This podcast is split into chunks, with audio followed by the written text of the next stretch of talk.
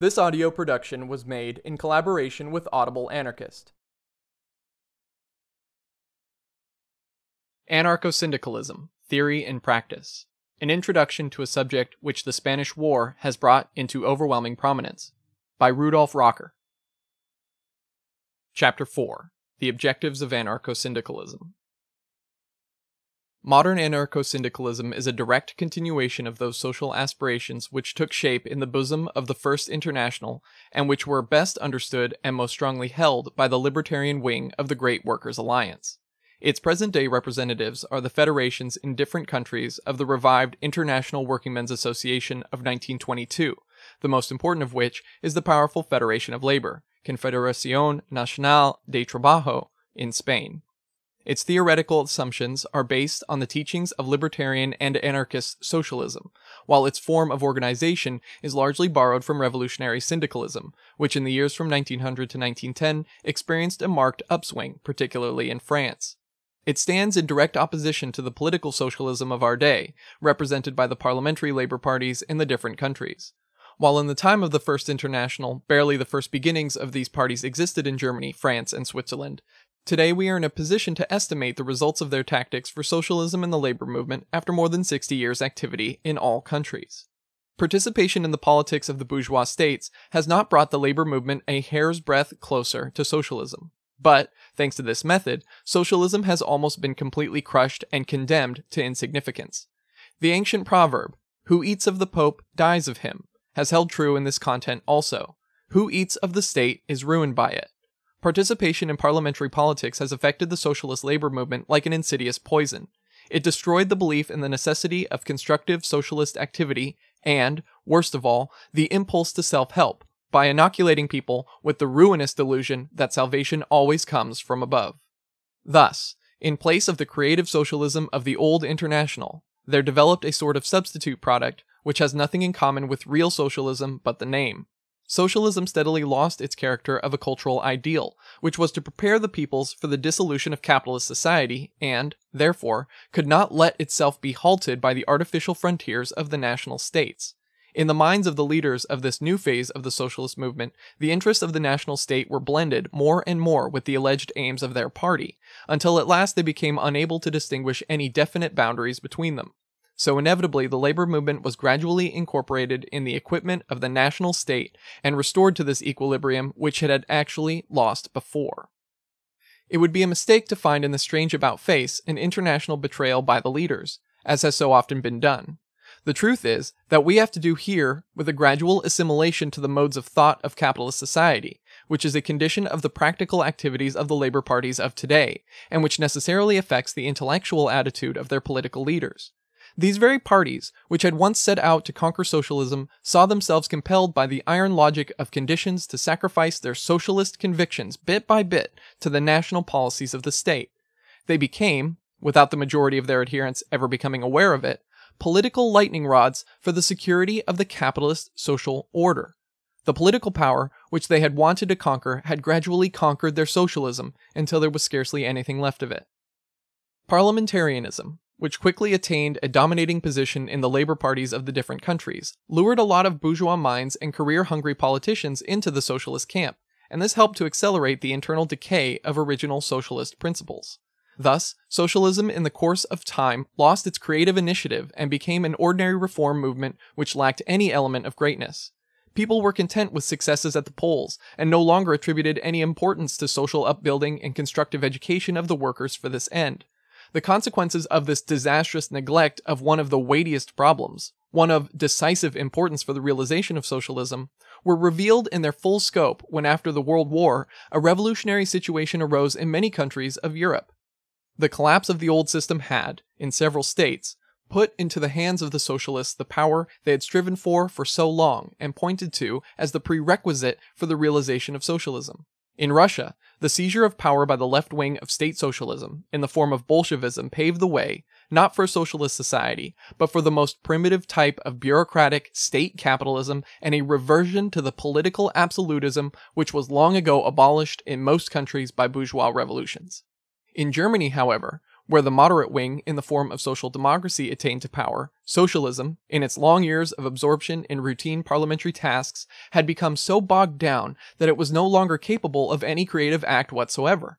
Even a bourgeois democratic sheet like the Frankfurter Zeitung felt obliged to confirm that, quote, the history of European peoples has not previously produced a revolution that has been so poor in creative ideas and so weak in revolutionary energy. Unquote. But that was not all. Not only was political socialism in no position to undertake any kind of constructive effort in the direction of socialism, it did not even possess the moral strength to hold on to the achievements of bourgeois democracy and liberalism, and surrendered the country without resistance to fascism, which smashed the entire labor movement to bits with one blow. It had become so deeply immersed in the bourgeois state that it had lost all sense of constructive socialist action and felt itself tied to the barren routine of everyday practical politics as a galley slave was chained to his bench. Modern anarcho syndicalism is the direct reaction against the concepts and methods of political socialism, a reaction which even before the war had already made itself manifest in the strong upsurge of the syndicalist labor movement in France, Italy, and other countries, not to speak of Spain, where the great majority of the organized workers had always remained faithful to the doctrines of the First International. The term workers' syndicate meant in France merely a trade union organization of producers for the immediate betterment of their economic and social status. But the rise of revolutionary syndicalism gave this original meaning a much wider and deeper import. Just as the party is, so to speak, the unified organization for definite political effort within the modern constitutional state, and seeks to maintain the bourgeois order in one form or another, so, according to the syndicalist view, the trade union, the syndicate, is the unified organization of labor and has for its purpose the defense of the interests of the producers within existing society and the preparing for and the practical carrying out of the reconstruction of social life after the pattern of socialism. It has, therefore, a double purpose. 1 as the fighting organization of the workers against the employers to enforce the demands of the workers for the safeguarding and raising of their standard of living. 2. As the school for the intellectual training of the workers to make them acquainted with the technical management of production and economic life in general, so that when a revolutionary situation arises, they will be capable of taking the socio-economic organism into their own hands and remaking it according to socialist principles. Anarcho syndicalists are of the opinion that political parties, even when they bear a socialist name, are not fitted to perform either of these two tasks. The mere fact that, even in those countries where political socialism commanded powerful organizations and had millions of voters behind it, the workers had never been able to dispense with trade unions because legislation offered them no protection in their struggle for daily bread, testifies to this. It frequently happened that in just these sections of the country where the socialist parties were strongest, the wages of the workers were the lowest and the conditions of labor worst.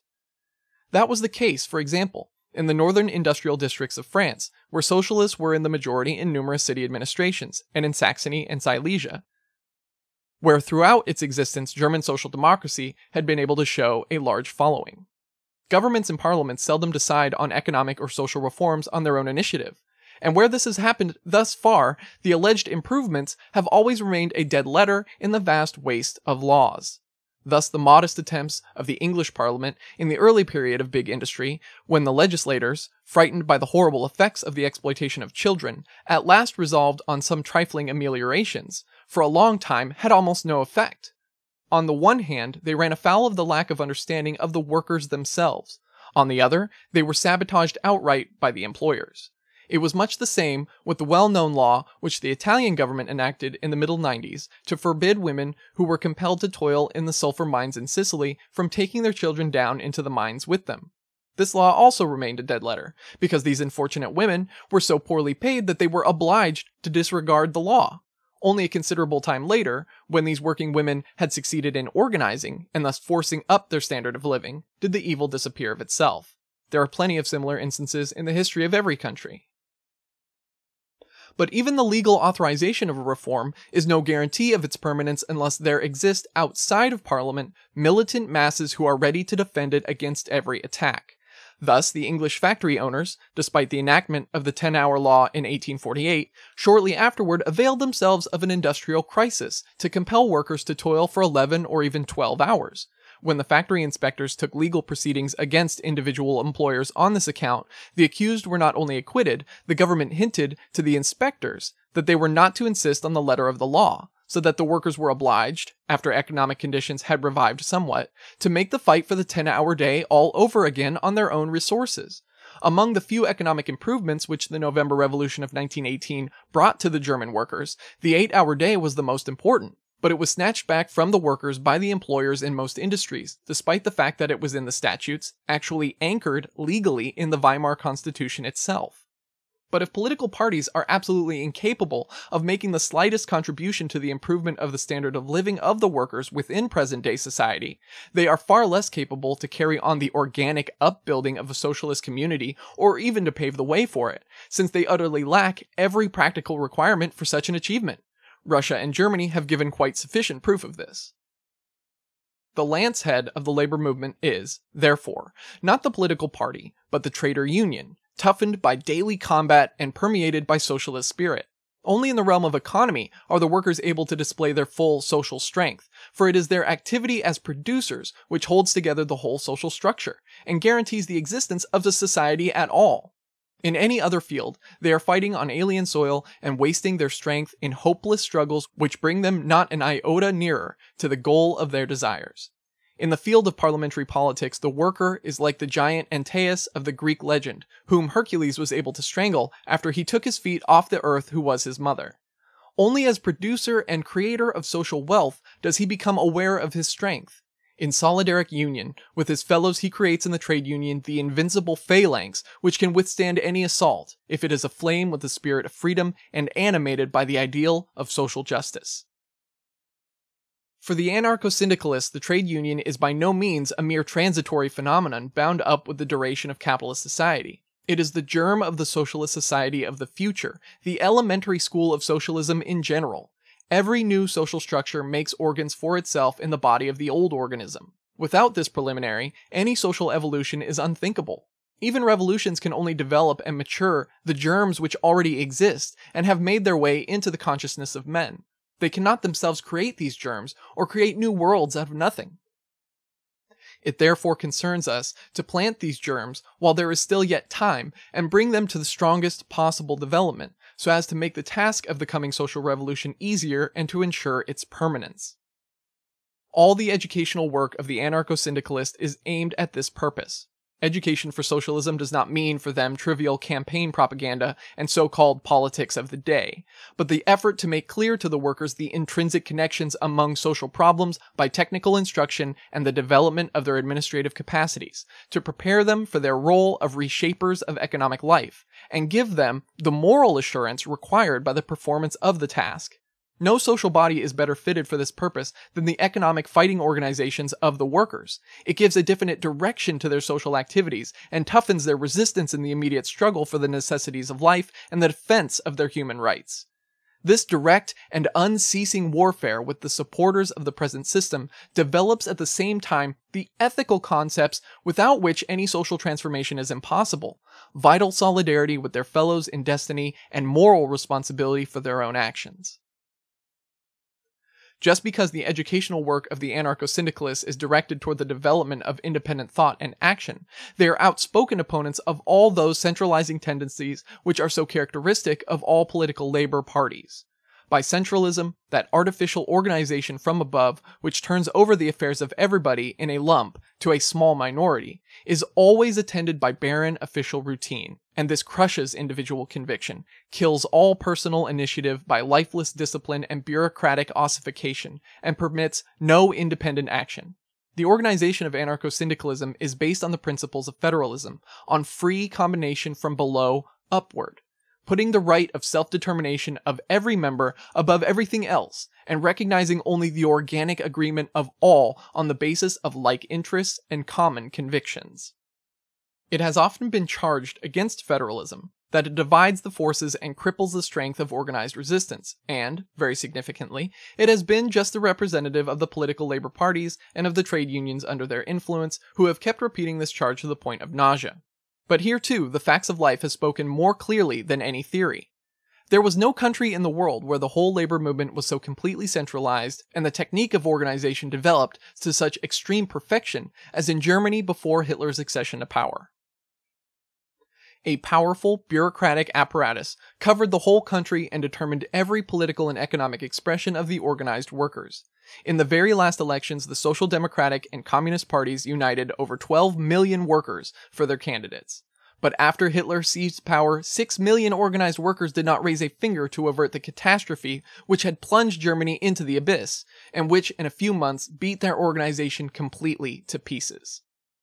But in Spain, where anarcho syndicalism had maintained its hold upon organized labor from the days of the First International, and by untiring libertarian propaganda and sharp fighting had trained it to resistance. It was the powerful CNT which the boldness of its action frustrated the criminal plans of Franco and his numerous helpers at home and abroad, and by their heroic example spurred the Spanish workers and peasants to the battle against fascism, a fact which Franco himself has been compelled to acknowledge. Without the heroic resistance of the anarcho syndicalist labor unions, the fascist reactions would, in a few weeks, have dominated the whole country. When one compares the technique of the federalist organization of the CNT with the centralistic machine which the German workers had built for themselves, one is surprised by the simplicity of the former. In the smaller syndicates, every task for the organization was performed voluntarily. In the larger alliances, where naturally established official representatives were necessary, these were elected for one year only and received the same pay as the workers in their trade. Even the general secretary of the CNT was no exception to this rule. This is an old tradition which has been kept up in Spain since the days of the International. This simple form of organization not only sufficed the Spanish workers for turning the CNT into a fighting unit of the first rank, it also safeguarded them against any bureaucratic regime in their own ranks and helped them to display that irresistible spirit of solidarity and tenaciousness which is so characteristic of this organization and which one encounters in no other country. For the state, centralization is the appropriate form of organization, since it aims at the greatest possible uniformity in social life for the maintenance of political and social equilibrium, but for a movement whose very existence depends on the prompt action at any favorable moment and on the independent thought and action of its supporters, centralism could be but a curse by weakening its power of decision and systematically repressing all immediate action. If, for example, as was the case in Germany, every local strike had first to be approved by the central, which was often hundreds of miles away and was not usually in a position to pass a correct judgment on the local conditions, one cannot wonder that the inertia of the apparatus of organization renders a quick attack quite impossible, and there thus arises a state of affairs where the energetic and intellectually alert groups no longer serve as patterns for the less active, but are condemned by these to inactivity, inevitably bringing the whole movement to stagnation. Organization is, after all, only a means to an end. When it becomes an end in itself, it kills the spirit and the vital initiative of its members and sets up that domination by mediocrity which is the characteristic of all bureaucracies. Anarcho syndicalists are, therefore, of the opinion that trade union organization should be of such a character as to afford the workers the possibility of achieving the utmost in their struggle against the employers, and at that same time provide them with a basis from which they will be able in a revolutionary position to proceed the reshaping of economic and social life. Their organization is accordingly constructed on the following principles. The workers in each locality join the unions for their respective trades, and these are subject to the veto of no central, but enjoy the entire right of self determination. The trade unions of a city or rural district combine in a so called labor cartel. The labor cartels constitute the centers for local propaganda and education. They weld the workers together as a class and prevent the rise of any narrow minded factional spirit. In times of local labor trouble, they arrange for the solidaric cooperation of the whole body of organized labor in the use of every agency available under the circumstances. All the labor cartels are grouped according to districts and regions to form the National Federation of Labor Cartels, which maintain the permanent connection between the local bodies, arranges for free adjustment of the productive labor of the members of the different organizations on cooperative lines, provide the necessary cooperation in the field of education, in which the stronger cartels will need to come to the aid of the weaker ones, and in general support the local groups with counsel and guidance. Every trade union is, moreover, federatively allied with all the same organizations in the same trade throughout the country, and these in turn with all related trades, so that all are combined in general industrial alliances. It is the task of these alliances to arrange for the cooperative action of the local groups, to conduct solidaric strikes where the necessity arises, and to meet all the demands of the day to day struggle between capital and labor. Thus, the Federation of Labor Cartels and the Federation of Industrial Alliances constitute the two poles about which the whole life of the trade unions revolves. Such a form of organization not only gives the workers every opportunity for direct action in their struggles for daily bread, it also provides them with the necessary preliminaries for carrying through the reorganization of social life on a socialist plan by their own strength and without alien intervention in case of a revolutionary crisis. Anarcho syndicalists are convinced that a socialist economic order cannot be created by the decrees and statutes of a government, but only by the solidaric collaboration of the workers with hand or brain in each special branch of production. That is, through the taking over of the management of all plants by the producers themselves, under such form that the separate groups, plants, and branches of industry are independent members of the general economic organism and systematically carry on production and the distribution of the products in the interest of the community on the basis of free mutual agreements. In such a case, the labor cartels would take over the existing social capital in each community, determine the needs of the inhabitants of their districts, and organize local consumption. Through the agency of the National Federation of Labor Cartels, it would be possible to calculate the total requirements of the country and adjust the work of production accordingly. On the other hand, it would be the task of the industrial alliances to take control of all the instruments of production, machines, raw materials, means of transportation, and the like, and to provide the separate producing groups what they will need. In a word, 1. Organization of the plants by the producers themselves and direction of the work by labor councils elected by them. 2. Organization of the total production of the country by the industrial and agricultural alliances. And 3. Organization of consumption by the labor cartels. In this respect, also, practical experience has given the best instruction. It has shown us that economic questions in the socialist meaning cannot be solved by a government, even when that is meant the celebrated dictatorship of the proletariat. In Russia, the Bolshevist dictatorship stood for almost two whole years helpless before its economic problems and tried to hide its incapacity behind a flood of decrees and ordinances, of which 99% were buried at once in the various bureaus. If the world could be set free by decrees, there would long ago have been no problems left in Russia. In its fanatical zeal for government, Bolshevism has violently destroyed just the most valuable beginnings of a socialist social order by suppressing the cooperatives, bringing the trade unions under state control, and depriving the Soviets of their independence almost from the beginning. Kropotkin said with justice in his message to the workers of the Western European countries, quote, Russia has shown us the way in which socialism cannot be realized, although the populace, nauseated with the old regime, opposed no active resistance to the experiments of the new government. The idea of the workers' councils for the control of the political and economic life is, in itself, an extraordinary importance. But so long as the country is dominated by the dictatorship of a party, the workers and the peasants' councils naturally lose their significance.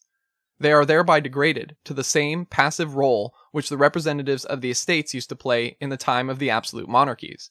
A workers' council ceases to be a free and valuable advisor when no free press exists in the country, as has been the case with us for over two years. Worse still, the workers' and peasants' councils lose all their meaning when no public propaganda takes place before their election, and the elections themselves are conducted under the pressure of party dictatorship. Such a government by councils, Soviet government, amounts to a different step backward as soon as the revolution advances to the erection of new society and a new economic basis. It becomes just a dead principle on a dead foundation. Unquote. The course of events has proved Kropotkin right on every point. Russia is today farther from socialism than any other country. Dictatorship does not lead to the economic and social liberation of the toiling masses, but to the suppression of even the most trivial freedom and the development of an unlimited despotism, which respects no rights and treads underfoot every feeling of human dignity. What the Russian worker has gained economically under this regime is a most ruinous form of human exploitation, borrowed from the most extreme stage of capitalism, in the shape of the Stakhanov system, which raises his productive capacity to its highest limit and degrades him to a galley slave, who is denied all control of his personal labor, and who must submit to every order of his superiors if he does not wish to expose himself to penalties of life and liberty. But compulsory labor is the last road that can lead to socialism. It estranges the man from the community, destroys his joy in his daily work, and stifles that sense of personal responsibility to his fellows without which there can be no talk of socialism at all. We shall not even speak of Germany here, one could not reasonably expect a party like the Social Democrats, whose central organ, Vorwärts, just on the evening before the November Revolution of 1918, warned the workers against its precipitancy, quote, as the German people are not ready for a republic, unquote, that it would experiment with socialism. Power, we might say, fell into its lap overnight, and it actually did not know what to do with it. Its absolute impotence contributed not a little to enabling Germany to bask today in the sun of the Third Reich. The anarcho syndicalist labor unions of Spain, and especially of Catalonia, where their influence is strongest, have shown us an example in this respect, which is unique in the history of socialist labor movement. In this, they have only confirmed what the anarcho syndicalists have always insisted on that the approach to socialism is possible only when the workers have created the necessary organism for it, and when above all, they have previously prepared for it by a genuinely socialistic education and direct action. This was the case in Spain, where since the days of the International, the weight of the labor movement had lain, not in political parties, but in the revolutionary trade unions. When on July 19, 1936, the conspiracy of the fascist generals ripened into open revolt and was put down in a few days by the heroic resistance of the National Federation of Labor, CNT, and the Anarchist Federation of Iberia, FAI, ridding Catalonia of the enemy and frustrating the plan of the conspirators, based as it was on sudden surprise, it was clear that the Catalonian workers would not stop halfway.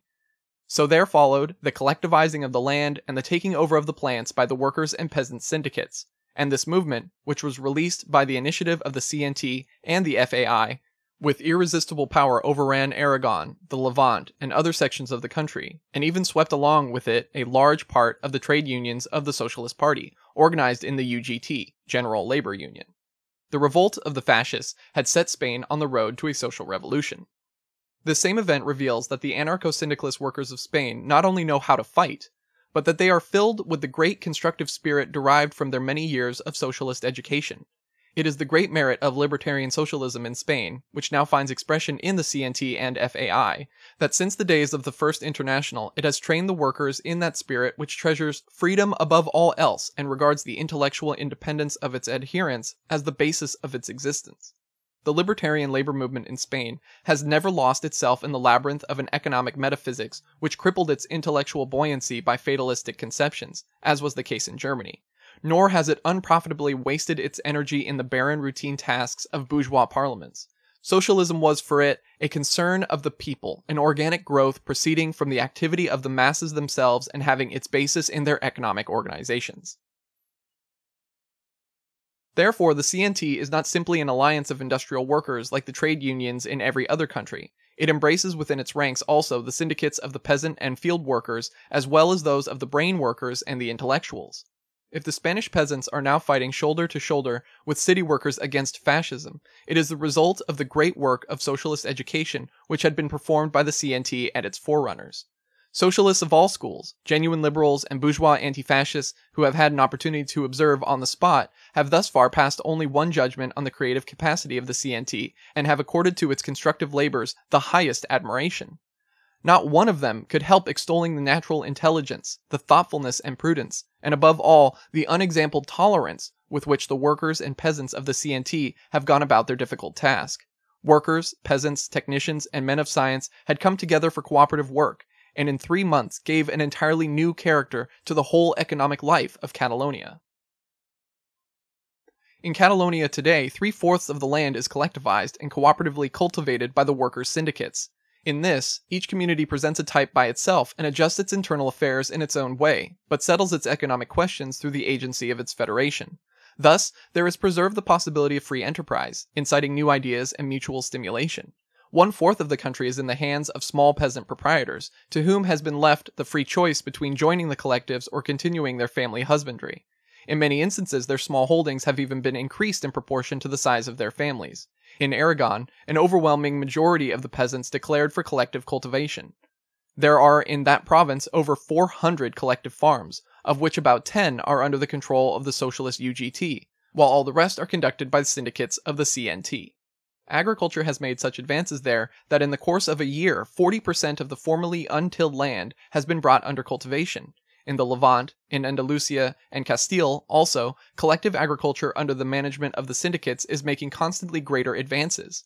In numerous smaller communities, a socialist form of life has already become naturalized, the inhabitants no longer carrying on exchange by means of money, but satisfying their needs out of the product of their collective industry and conscientiously devoting the surplus to their comrades fighting at the front. In most of the rural collectives, individual compensation for work performed has been retained, and the further upbuilding of the new system postponed until the termination of the war, which at present claims the entire strength of the people. In these, the amount of the wages is determined by the size of the families. The economic reports in the daily bulletins of the CNT are extremely interesting, with their accounts of the building up of the collectives and their technical development through the introduction of machines and chemical fertilizers, which had been almost unknown before. The agricultural collectives in Castile alone have during the past year spent more than 2 million pesetas for this purpose, the great task of collectivizing the land was made much easier after the rural federations of the UGT joined the general movement. In many communities, all affairs are arranged by delegates of the CNT and the UGT, bringing about a rapprochement of the two organizations which culminated in an alliance of the workers in the two organizations. But the worker syndicates have made their most astounding achievements in the field of industry, since they took into their hands the administration of industrial life as a whole, in Catalonia, in the course of a year, the railroads were fitted out with a complete modern equipment, and in punctuality the service reached a point that had been hitherto unknown. The same advances were achieved in the entire transport system, in the textile industry, in machine construction, in building, and in the small industries. But in the war industries, the syndicates have performed a genuine miracle. By the so called Neutrality Pact, the Spanish government was prevented from importing from abroad any considerable amount of war materials. But in Catalonia, before the fascist revolt, there was not a single plant for the manufacture of army equipment. The first concern, therefore, was to remake whole industries to meet the war demands. A hard task for the syndicates, which already had in their hands full setting up of a new social order. But they performed it with an energy and a technical efficiency that can be explained only by the workers and their boundless readiness to make sacrifices for their cause. Men toiled in the factories 12 and 14 hours a day to bring the great work to completion. Today, Catalonia possesses 283 huge plants, which are operating day and night in the production of war materials, so that the fronts may be kept supplied. At present, Catalonia is providing for the greater part of all war demands. Professor Andres Oltmares declared in the course of an article that in this field the workers' syndicates of Catalonia, quote, had accomplished in seven weeks as much as France did in 14 months after the outbreak of the World War, unquote. But that is not all by a great deal. The unhappy war brought into Catalonia an overwhelming flood of fugitives from all the war swept districts in Spain. Their number has grown to a million. Over 50% of the sick and wounded in the hospitals of Catalonia are not Catalonians. One understands, therefore, with what a task the worker syndicates were confronted in the meeting of all these demands. Of the reorganization of the whole educational system by the teachers' groups in the CNT, the associations for the protection of works of art, and a hundred other matters we cannot even make mention here. During the same time, the CNT was maintaining 120,000 of its militia, who were fighting on all fronts. No other organization has thus far made such sacrifices of life and limb as the CNT FAI. In its heroic stand against fascism, it has lost a lot of its most distinguished fighters, among them Francisco Ascaso and Buenaventura Durruti, whose epic greatness made him the hero of the Spanish people. Under these circumstances, it is, perhaps, understandable that the syndicates have not, thus far, been able to bring to completion their great task of social reconstruction, and for the time being were unable to give their full attention to the organization of consumption. The war, the possession by the fascist armies of important sources of raw materials, the German and Italian invasion, the hostile attitude of foreign capital, the onslaughts of the counter-revolution in the country itself, which, significantly, was befriended this time by Russia and the Communist Party of Spain, all this and many other things had compelled the syndicates to postpone many great and important tasks until the war is brought to a victorious conclusion. But by taking the land and the industrial plants under their own management, they have taken the first and most important step on the road to socialism. Above all, they have proved that the workers, even without the capitalists, are able to carry on production and do it better than a lot of profit hungry entrepreneurs.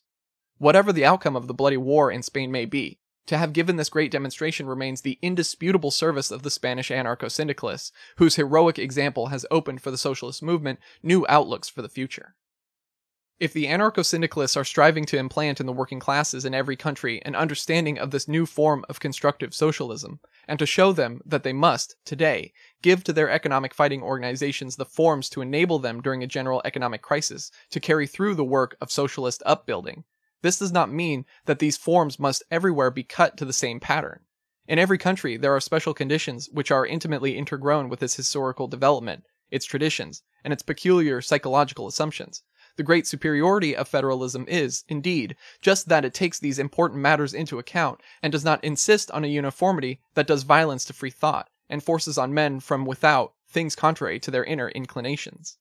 Kropotkin once said that, taking England as an example, there existed three great movements which, at the time of the revolutionary crisis, would enable the workers to carry through a complete overturn of social economy trade unionism, the cooperative organizations, and the movement for municipal socialism provided that they had a fixed goal in view and worked together according to a definite plan. The workers must learn that not only must their social liberation be their own work, but that liberation was possible only if they themselves attended to the constructive preliminaries instead of leaving the task to the politicians, who were in no way fitted for it. And above all, they must understand that however different the immediate preliminaries for their liberation might be in different countries, the effect of capitalist exploitation are everywhere the same, and they must, therefore, give to their efforts the necessary international character. Above all, they must not tie up these efforts with the interests of the national states, as has, unfortunately, happened in most countries hitherto. The world of organized labor must pursue its own ends, as it has its own interests to defend, and these are not identical with the state or those of the possessing classes. A collaboration of workers and employers, such as was advocated by the Socialist Party and the trade unions in Germany after the World War, can only result in the workers being condemned to the role of the poor Lazarus, who must be content to eat the crumbs that fall from the rich man's table. Collaboration is possible only where the ends and, most importantly of all, the interests are the same. No doubt, some small comforts may sometimes fall to the share of the workers when the bourgeoisie of their country attain some advantage over that of another country, but this always happens at the cost of their own freedom and the economic oppression of other peoples. The worker in England, France, Holland, and so on, participates to some extent in the profits which, without efforts on their part, fall into the laps of the bourgeoisie of his country from the unrestrained exploitation of colonial peoples. But sooner or later, there comes the time when these people too wake up and he has to pay all the more dearly for the small advantages he has enjoyed. Events in Asia will show this still more clearly in the near future. Small gains arising for increased opportunity of employment and higher wages may accrue to the worker in a successful state from the carving out of new markets at the cost of others. But at the same time, their brothers on the other side of the border have to pay for them by unemployment and the lowering of their standard of living. The result is an ever widening rift in the international labor movement, which not even the loveliest resolutions by international congresses can put out of existence. By this rift, the liberation of the workers from the yoke of wage slavery is pushed further and further into the distance. As long as the worker ties up his interests with those of the bourgeoisie of his country instead of with those of his class, he must logically also take in his stride all the results of that relationship.